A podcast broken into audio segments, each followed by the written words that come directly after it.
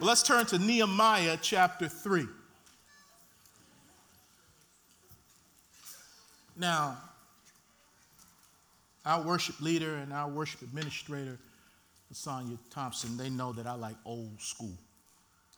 So that's why you heard some of that old school today. And after the word, they have assembled a quartet to come and sing. Oh, I can't wait for that, because they're going to sing The Canton Spirituals. Now, now, again, some of y'all know what that is. Others, we're going to teach you today. Oh, Lord, I can't wait. I can't wait. Mm, that's one of my favorite groups. Mm, mm, mm. All right.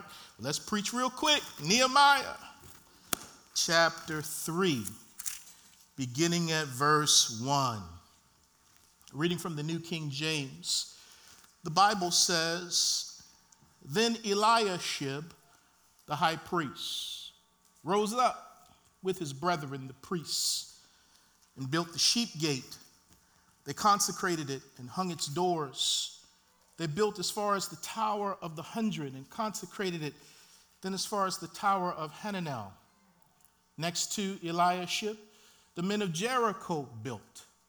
And next to them, Zachor, the son of Emri, built. Also the sons of Hassanah built the fish gate. They laid its beams and hung its doors with its bolts and bars. And next to them, Merimoth, the son of Urijah, the son of Kaz, made repairs. Next to them, Meshulam, the son of Berechiah, the son of Mesh-Hezabel, made repairs. Next to them, Zadok, the son of Banah, made repairs. Next to them, the Tekoites made repairs, but their nobles did not put their shoulders to the work of their Lord." Now, chapter six, verse fifteen. "So the wall was finished on the twenty-fifth day of Elul in fifty-two days. And it happened when all our enemies heard of it, and all the nations around us saw these things, that they were very disheartened in their own eyes, for they perceived that this work was done by our God." Amen. Well, let me talk today on the subject of I'm all in to do something great. I'm all in to do something great for God. Let's pray. Lord, it's for you that we want to do anything good or great. You're worthy of our best. And you put in us, Lord, this desire to honor you, for you work in us to will and to do of your good pleasure. And even here, Lord, in the local church, what we do, we do as unto you first and not unto man. And so, Lord, these days you've been working in this body for us to get a little better connected, to get a little better organized, for each of us to understand our giftedness, our areas of serving, as well as to grow in community with one another. That church is so much more than Sunday morning. The Lord, we are the body of Christ. And so, Lord, reteach us, starting with me. Let these scriptures be the authority for how we are to conduct ourselves, and not so much our traditions which guide us. So, Holy Spirit, break the yokes today. We sang that Jesus is enough. And because of Jesus Christ and what he has done for us on the cross and through his resurrection, we are free. We are free to be foolish. We are free to not know everything. We are free to fail, knowing that we are not failures, because your spirit lives in us and he raises us up back on our feet. So through the gospel, we find the boldness as well as the ability to be broken. So set us free. We love you and we thank you in Jesus' name. Amen. Amen. You don't get the miracle of chapter six without going through the mobilization of chapter three. chapter six is wonderful, where the people see God do a miracle.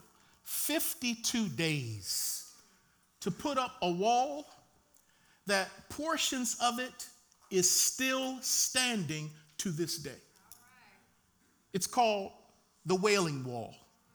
It's the wall that Nehemiah and his people built almost, I, I mean, ooh, goes back beyond the time of Christ. And there's a remnant of that wall still standing because there was a group of people who decided to do something great for God. But what we see in chapter six, the miracle of God, would never have happened without the mobilizing of God's people in Nehemiah chapter three. You see, God moved, and he did a great thing in chapter six. But God won't move in chapter six unless we move in chapter three. I'm going to say it this way. A lot of times we're waiting on God to move. And a lot of times God is waiting on us to move. Because God won't do for us what he empowered us to do. When Jesus walked up to the tomb of Lazarus, no one was expecting him to raise Lazarus from the dead. He was going to do the impossible. And so he tells the disciples to do what only they can do, which is you can roll the stone out the way.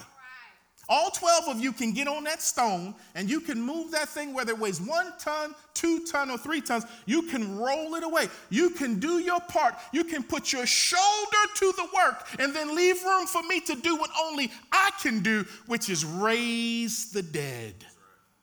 And there are things that God wants to do in our lives, but he's waiting on us to fall in line and to do what he's told us to do. Lord, I want to get out of debt.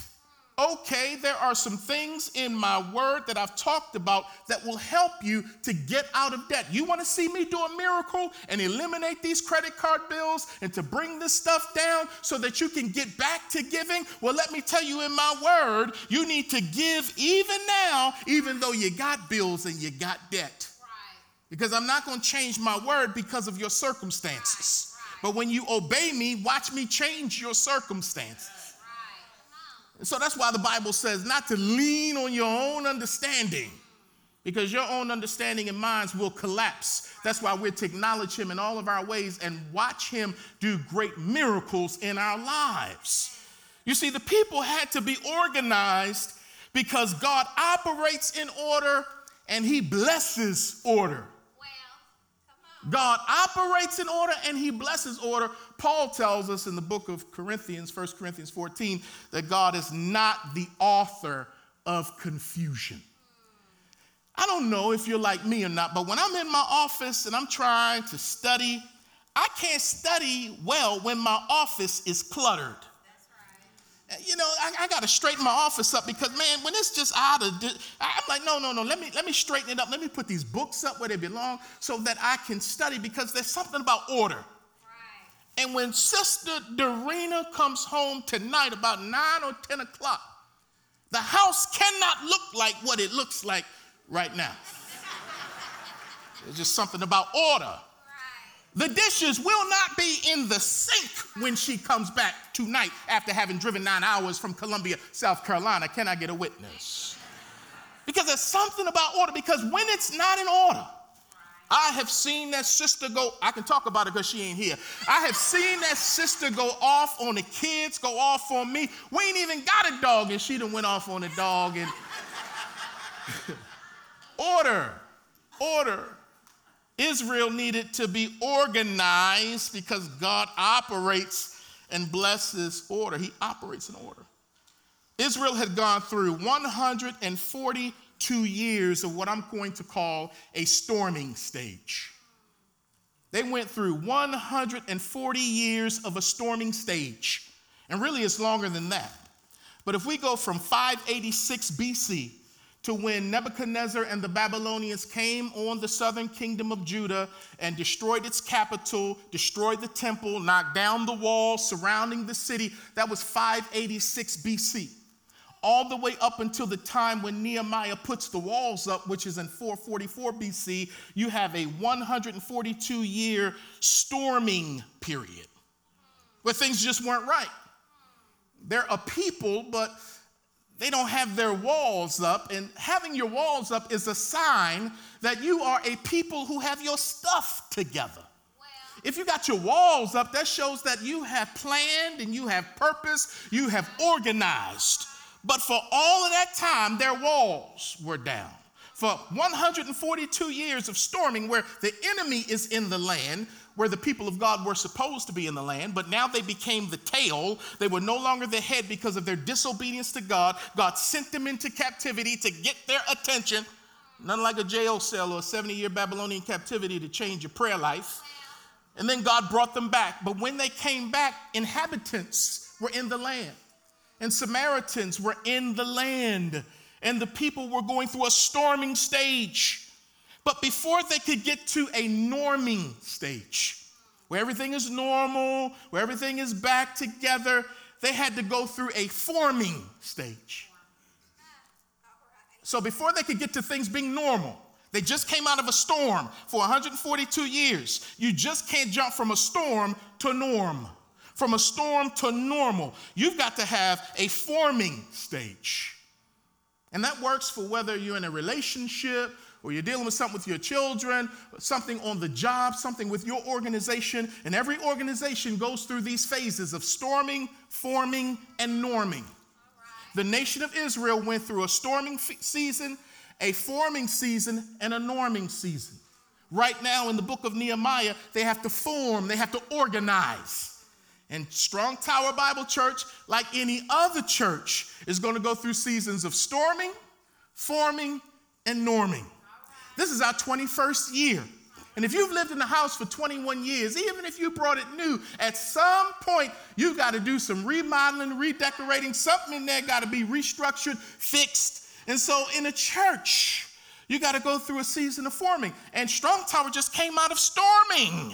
So when you come out of storming, you just don't jump to norming. Right, right. You got to go back to the drawing board and you got to pull out the blueprint of scripture. And you got to say, okay, Lord, lay that foundation for us. What would you have us to be about? Let's pray. Let's seek the face of God. Because sometimes we jump from storming to norming and we build norming on a foundation that ain't right. Just like people who jump out of one relationship into another one and think that it's going to change because they're with a new partner. Well, just because you change partners doesn't mean you learn new dance steps. Oh, that went right over your head. You'll get it at the cookout. Just because you change partners don't mean you learn new dance steps. Sometimes you don't need to be in a relationship so you can work on you. So God can work on you. Somebody say, okay, Lord, you've been working on me for a long time. I'm ready now. Come on, Lord Jesus, you're able. Work it out. Strong Tower is in a forming stage. We're working on our leadership. We're working on discipleship. Man, it's a good thing. But just like the people in Nehemiah's day, as they were putting up this wall, there was so much rubble they had to work with. And sometimes when there's a whole lot of rubble, it can wear you out. Because there's so much to do. The walls have been knocked down for one hundred forty-two years. But we're going to use the same stones that were burned by the Babylonians, and we're going to put them back up again. But sometimes it can wear you out. And then when you have the enemy saying, I'm going to pounce on you here, I'm going to kill your leader over there, it can wear you out. And their joy got sucked out of them. And the Bible says in chapter four that Judah said, the tribe of Judah said, the strength of the laborers is working out, is wearing out during this forming stage. The strength of the laborers is wearing out because they hear about the enemy's going to get them. The rubble is everywhere. And Judah said, the strength of the workers is wearing out. Now, if you notice in that passage, it doesn't say, and Issachar said. It doesn't say, and Dan said, or Reuben said. It said, and Judah said. Why Judah? Judah means praise. Judah was the tribe that always went out first whenever the Israelites would march, because they would get in ranks, they would get in order, and they would march out. And Judah went first, which means praise goes first.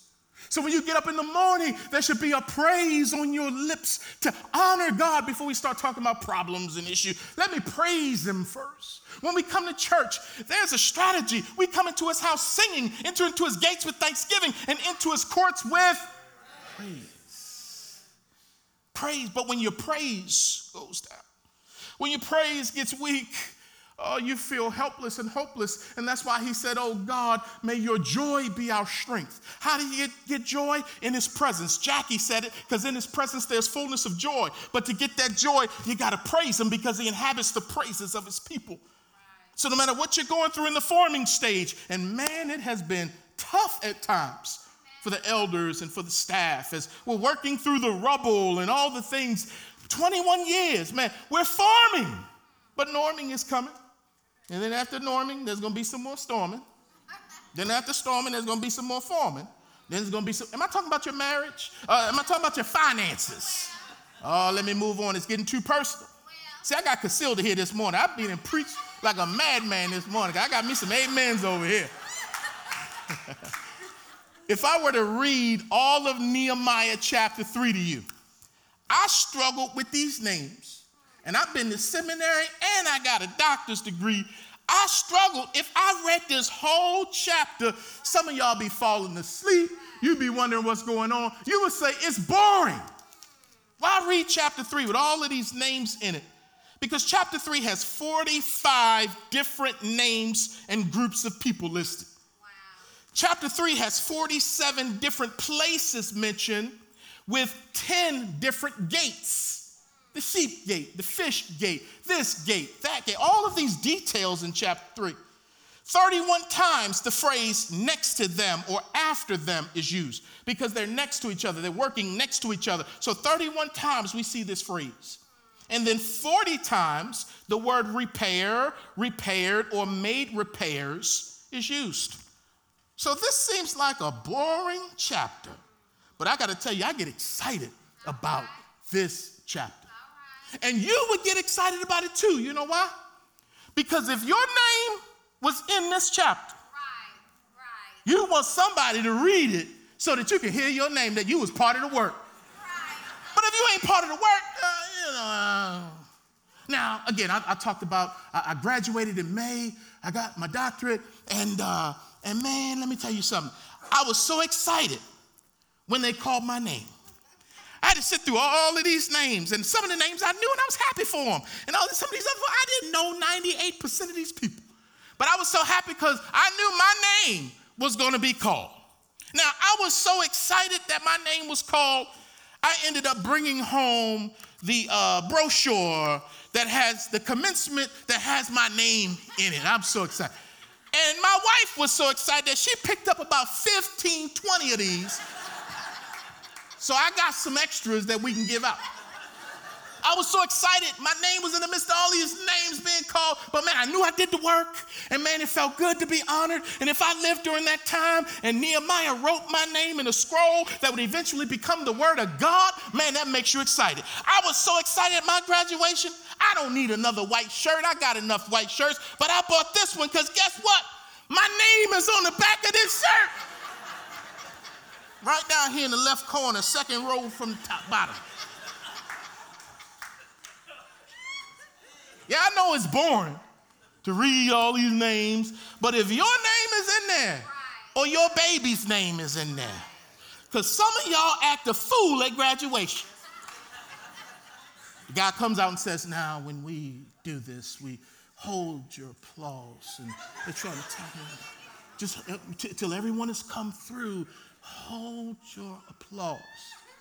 Then when they read your baby's name, you done lost your mind up there. Woo! Woo! Go, go, go! Now, your name may not be in chapter three, but your name is in another book. It's called the Book of Life. And Jesus said, don't rejoice that y'all can cast out demons and stuff. Rejoice that your name is written in the Lamb's Book of Life, because it didn't have to be written there. It's written there by grace, and it's written in the blood of Jesus Christ. But I do have to offer this warning to you, because there were some people in this chapter, in verse five, who didn't want to work when everybody else was working. So out of all of these people who did the work and helped out on the mission to put the walls up, there was one group who felt that they were too good to do any work, and their names are written right here. The nobles didn't put their shoulder to the work of the Lord. So knowing the terror of the Lord, I got to warn you, we're all going to appear before the judgment seat of Christ. And we're going to have to give account for the things we've done in the body. This body and this body. Whether it's good or bad, we all are going to have to give an account. Because when he gives us a gift, just like the talents, he expects us to use and invest the gifts. But when we don't use and invest the gifts, Jesus, oh, that, those are some tough parables. I'll leave them alone. I don't want to preach theology from the parables, but there's shame involved. The Bible says even in First Corinthians three that some people, when their works parade before the Lord, because he's going to judge all of our works, and his eyes are as a flaming fire, the book of Revelation says. The fire is going to test our works, and our works done for him in his name and with the right motive is going to come forth as gold and silver and precious stones. The fire won't burn it up, it'll purify it. And then when we get those rewards back, we give them back to him as an act of worship. But some of us, because we don't want to do anything, or we're doing it in the wrong name or for the wrong motives, when our works come by, they're going to burn up in his sight as wood, straw, and all of that. So Strong Tower, we have an opportunity. I'm just trying to help you out to use what your father gave you. Building the wall is like building the church. It takes everyone working together. Right. The church is not a show. The church is not a club. The church is a family. Right. When we work together, God can accomplish great things through us. Amen. One horse working by itself can pull a cart of nine thousand pounds. That's what I'm told. But two horses working together can pull a cart upwards of twenty-seven thousand pounds. So two horses together have tripled their capacity than if they just worked by themselves to pull a load. God designed it not for us to do it by ourselves, but for us to do it together. Because when we do it together, the load gets a little bit lighter. Right. So from Nehemiah three, let me give you three observations on how we can do great things for God. Because listen, I, I want to do something great for Jesus. I just don't want to be like the guy who thought he was doing God a favor, but by not using his talent. No, I want to be like those ones that when he gave me two, I turned it into four. I want to be like that one that when he gave me five, I turned it into ten. He gave me to whom much is given. Help me out. Much is required. This church was not positioned in the darkest places of Nigeria. This church was not, this particular church was not placed even in the toughest neighborhood in Detroit. This church was placed right here, in this wealthy community with all of these blessed opportunities, and much has been given to us. And because of that, much is required of us. What are we going to do with it? What are we going to do with this opportunity? When I came to church with my children this morning, I didn't have to worry about persecution. When I came to church with my children this morning, I didn't have to worry about gun points and somebody stopping me to rob me or to even kill me because I'm going to church. I'm not in Russia going to an underground church. Right, right. I can come freely. Right. Much has been given. But the truth is, those folks in those persecuted places many times are putting us to shame. They don't have a lot of electricity or air conditioning or pews or carpet or children's programs or even pulpits made of steel or Bibles with different verses. No, no, no, no. They got a little bit. And man, the last down here many times are first. Not only up there, God has an anointing on those places. Right. So, Lord, may our muchness not put us to sleep in Zion. Maybe we not just get that thing where, man, look, twenty-one years, I got just as much fire as in the first year of this church. Oh, my goodness. and I'm going to preach and I'm going to lead. We just sang, though none go with me. Right. Now, the definition of a leader is that somebody is following you, though. Now, right. But we going. But I do believe that I ain't the only zealot for Jesus up in here. Amen. That's willing to kick against the culture and the current of the day. Right. Oh, no, he did too much for me, Amen. for me just to be comfortable with his grace. So let me give you three things, man. I'm going to take my seat. First thing is to do great things. We can do great things when we work according to our interests. Well. God says, I'm going to put it across the plate where you can hit it. This ain't going to be a curve. I'm going to put it right there. Pastor, why do you say that? Well, in chapter three, verse one, the priests rose up with Eliashib, the high priest, and they built the sheep gate and consecrated it. It's the only gate that was consecrated or anointed or dedicated unto God. Why is this gate of the ten the only one consecrated? Well, this is the gate that the sheep came through in order to go to the temple in order to be sacrificed for the sins of the people. Right. So this gate was near the temple, and outside of the temple they would keep the sheep. Remember when the shepherds were out in the field watching their, fleet, their uh, flock by night? So they would be out, but they would have to come in through the sheep gate in order to be sacrificed. And the priests were the ones to do the sacrificing of the sheep. So what they were interested in was doing uh, the liturgical things, the ceremonial things, because that was part of their calling and part of their job. So they didn't build over there where the fish gate was. The merchants were over there, and they were at the gate ready to sell to Gentiles who were coming near the city. No, no, that's not what the priests do. Their interest was with them sheep. So the gate they put up was the gate that they were interested in. Right. And one of the ways you find fulfillment in church is to understand what you're interested in.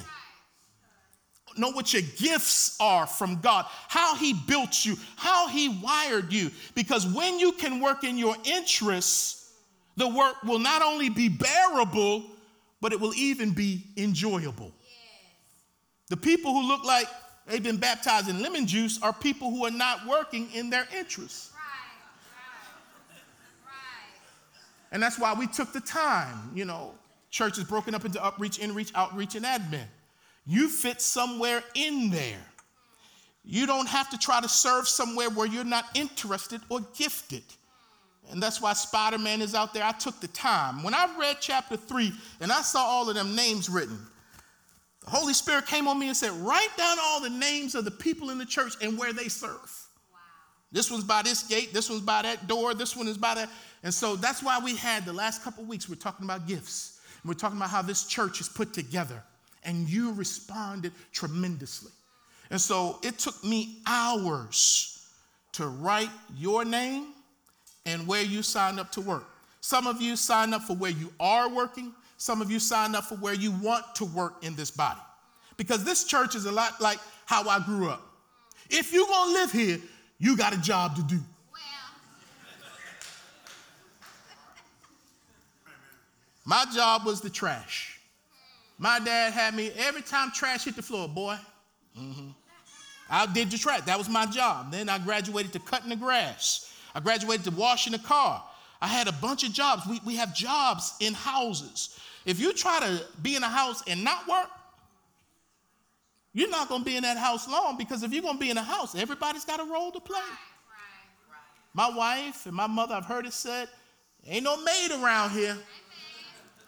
Lord have mercy. But that ain't the way it is today. Which is why what we're going to attack in huddle groups on Wednesdays is the whole importance of having an I will perspective of I will serve, I will give, I will lay my life down. Not coming to church with an I want attitude. I want the singing to be like I want it to be. I want the degrees in the congregation. It's too hot. It's too, I want it my way. This ain't Burger King.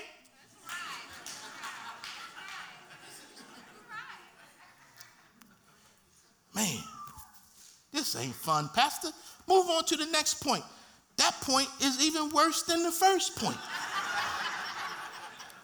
Number two, we can do great things not only when we're working in our interests. What do you like, man? Work in it. We can do great things for God when we work for our families. Now, verse ten, verse twenty-three and twenty-eight. talk about how when some of these people built, they built next to their house. So, okay, okay, Nehemiah, I got you, man. You got a vision. We're going to put these walls up. These walls haven't been up in decades.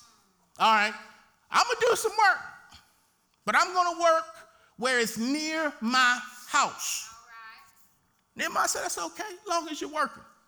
Because in chapter four, he's going to get him and say, okay, the wall is halfway up. The enemy is talking about coming to get us.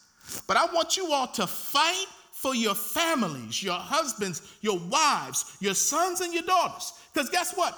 You might not fight for your neighbor, but you'll fight for your family. You may not want to work for somebody else. You know, that part of the wall that has no, you know, it ain't by your house. But you're going to work by your own family's house. What's the point? In the body of Christ, in the words of Sister Sledge, we are family. Well, well. And in the body of Christ, Jesus has baptized us by one Spirit into the body, where it's not about Jews and Greeks. It's not about men and women. It's not about slaves or free, because in this family, we've been given one Spirit to drink. So if you know Jesus, I am your brother. And a lot of times your spiritual brother or sister can be closer than your biological brother or sister. Because Jesus said, who's my family? The ones who do the will of God. So just because somebody is black, that doesn't mean that they're necessarily my brother. But if you know Jesus, you are my brother, whether you're black, brown, white, whatever. And because of that, we have a position now in Christ where we are family. So what that means is, I'm going to serve you because you're my family. Not Baptist family, not COGIC family, not Presbyterian family, but my spiritual brother and sister in the Lord. We can do great things for God when we work for our families. So when we come to church and we're here to help with the children, it's not that those are your children and they're your children. No, they are our children. That's right. Because that's why Paul said, when one part of the body suffers, just that section suffers. No, we all suffer. When one part of the body rejoices, just that part. No, no. When the body is healthy and not divided, right, it all rejoices. Right. So we are our brothers and sisters' keeper. So if we need you to help with children, don't look at it like, oh, man, they're sending me off to exile. Hopefully that's your interest. Hopefully you're gifted that way. Right.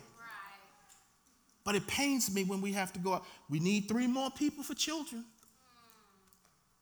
Holy Spirit talking to you, talking to you. You sitting there, I ain't going back there. I ain't going back there.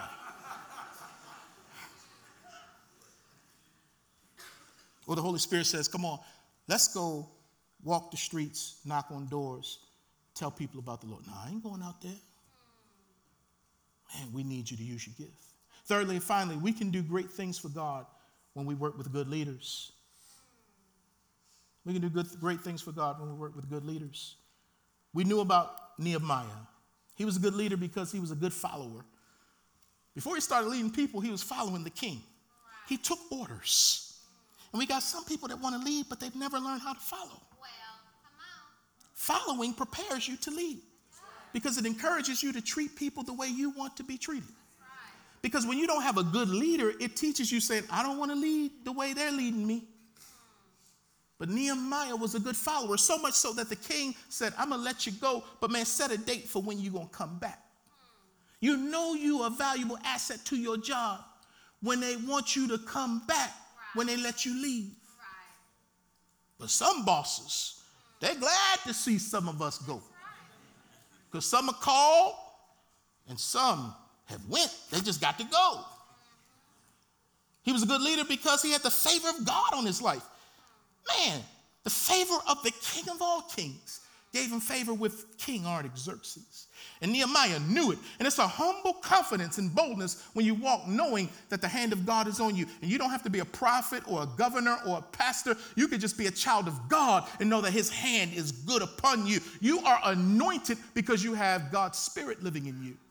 And when you show up, you are the light showing up in that darkness. When you show up, you are the salt showing up. When you show up, you are an ambassador. You are anointed by God. You have an advantage because of who is in you. That's right. That's and whose name you're going in, whether you say it or not. This man was a good leader. He was a good leader because he was self-disciplined. He prayed, he fasted. And even when other people were taking advantage of the poor, he did not do that. He was a good leader because he was wise. He knew how to delegate. Oh, if there's one thing I'm learning all these years, when I was a young man, I could run around doing all kind of stuff. I'm getting a little old now, and I can't do everything. I remember once we were doing an event with Reverend Denson's church, First Missionary Baptist, and we were out in Natchez doing something, and I'm running around lifting up equipment. I'm running around getting the water. I'm running around getting this. And I'm running. And Reverend Denson was just chilling off to the side, and he, you know, in his late sixties or something like that. He just said, uh, so I come over to him, I'm young, I'm, you know, thirty, you know, young, sprightly, got vigor. He said, he said, man, let your people serve. Let your people serve. Come on over here and stand with me. And so because I was kind of scared of Reverend Denson, I listened to him, and I came and I stood by him, and I tried to chill like he was chilling. But he taught me something that day. He was like, man, yes, you serve. But man, teach your people how to serve. And the best way to do it is to delegate and give it to them. No, they may not do it the way you're going to do it, but that's all right. Let them do it. Because you didn't do it right the first time you did it, and you still don't do it right all the time now. Let them make mistakes. Right, right. Mm, that's too much, I know. And he was a good leader because the people responded to his vision. How long were the Jews in the land before Nehemiah came? How long were they there without walls? seventy-two years. But in fifty-two days, with the help of God, they were able to overcome what seventy-two years could not do. Because when you get an anointed leader that comes, some of you are praying for a good leader for your football team, your fantasy draft, or, you know, we hope Malarkey works out for the Titans. Some of you were watching Alabama yesterday, and you saw that three to nothing lead that U S C had, but you know you got Nick Saban. And something was going to happen. He was going to do that. He was going to coach, because when you got a good coach, he can pull stuff out of you that you can't pull out of yourself. When you got a good teacher, a teacher can deposit stuff in you that you never thought you could learn. When you got a good pastor, pastor can encourage your heart in ways. Uh, now, he might get on your nerves sometime. That's good. That means I'm doing my job, because I'm here to afflict the comfortable and comfort the afflicted. Let the church say amen.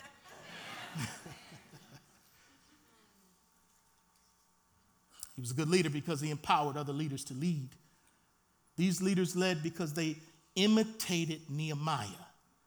Nehemiah shows us that a leader is someone who rises to the occasion to serve others. That's what a leader. You rise to serve. A leader rises to serve. My, my, my. Strong Tower. I'm all in. And I believe we can do great things when we work according to our interests. If you don't know what your interest is, go online, take a spiritual gifts test, talk to somebody older than you and say, hey, what do you see in me? And man, work according to your interests, because it's when you serve in your interest, your passion, your giftedness, that's when you grow. Work for our families and not just for yours. We can do great things when we work with good leaders. And the elders and I are just not the only leaders in this church. Right. Because if we're going to make disciples, what we're being called to do is make leaders. Right. So there's going to be some muscles flexed in you that maybe you've never used before here or in any church. But I encourage you, hang with us. Don't quit. All right. Say to yourself, I'm going to commit from now through the end of the year with what pastor's putting out here to get involved in using my gift, and upreach, inreach, outreach, and administration. I'm going to get involved in huddle groups. I'm going to get involved in discipleship hour. Just go from now through the end of the year. All right. Be a giver. Serve. Just, just, just go. And if it don't work for you, then go back to doing what you were doing. But you don't get chapter six without the hard work of chapter three. That's right. You want to see God do some miracles in this church? Right. Right. It pains me when I look around and see empty seats. I'm like, there's people out there in the world. Not from another aquarium. Well, But in the world, we got to compel them to come into the house. There's work to be done in the city. But one person or three people can't do it. All of us. So I had coaches back in the day, man. They worked us so hard. And I didn't like them when they were working us. We had, and Deion Sanders understands this, you had summer practice. And we had two-a-days. And they would work you in the morning, and they would work you in the evening. And I didn't like my coach. They would run us, run us, push-ups, hitting drills, contact. Oh, man. But what happened was, if you were able to survive summer practice, and everybody couldn't survive, we had dudes quitting. We had dudes that said, man, it's too hard out there. They wanted to be on the team, but they didn't want to work. Wow. They quit. And the coaches are like, good. Why? Good. Because if you quit in practice, quitting the game. And I'm doing this to build some endurance in you so you won't quit in a game. And when we played our games, the games were easier than practice. Because I had a coach that said, you're going to work hard today. Johnny Pasteur and John Buckheister. Oh, my. The best coaches I ever had worked me. I don't know how long I've been your pastor. Maybe for six weeks. Maybe for six months, some of you have been here for six years. Some of you have been pushing double digits. Wow. But I'm here to let you know if I had a whistle around my neck, I'd blow it. And I say, line up, line up. There's work to do for Jesus. We can do great things for him. Don't quit on me. Hang in there. We got some work to do. Don't quit. Hang in there. Because when we see what God does, we're going to look back and say, thank him for the forming stage.